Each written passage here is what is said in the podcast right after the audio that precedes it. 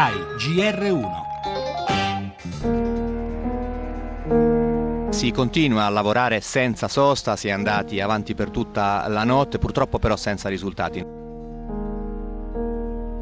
Dei locali sono rimasti pressoché perfetti, altri sono stati completamente disintegrati. Bisogna fare attenzione a non creare ulteriori crolli perché la neve avendogli piovuto sopra si è compattata. Il lavoro prosegue con grandissima intensità ma anche con grande cautela, è un lavoro delicatissimo, quasi chirurgico oserei dire.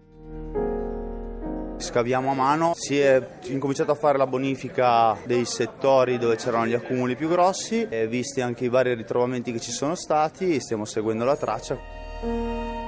Le situazioni più complicate fortunatamente si sono eh, ridotte di tantissimo, quindi abbiamo ancora delle frazioni in cui le viabilità ordinarie non sono state ripristinate, c'è ancora tanta neve da portare via.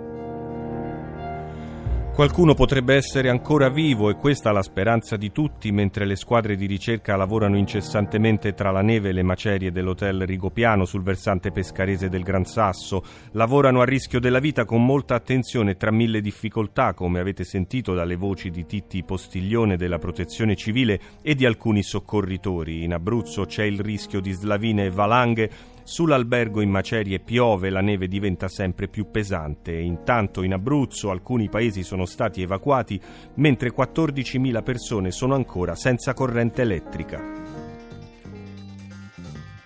Le altre notizie vi aggiorneremo sull'incidente del bus ungherese dove hanno perso la vita 16 ragazzi in gita scolastica, ancora da chiarire le cause dello schianto, intanto resta grave l'insegnante che ha salvato numerosi studenti.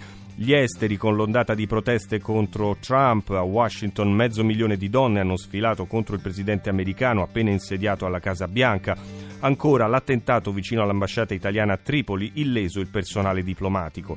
La politica Prodi rilancia l'Ulivo dall'ex premier un invito a unirsi per lo sport, gli anticipi di campionato e lo sci.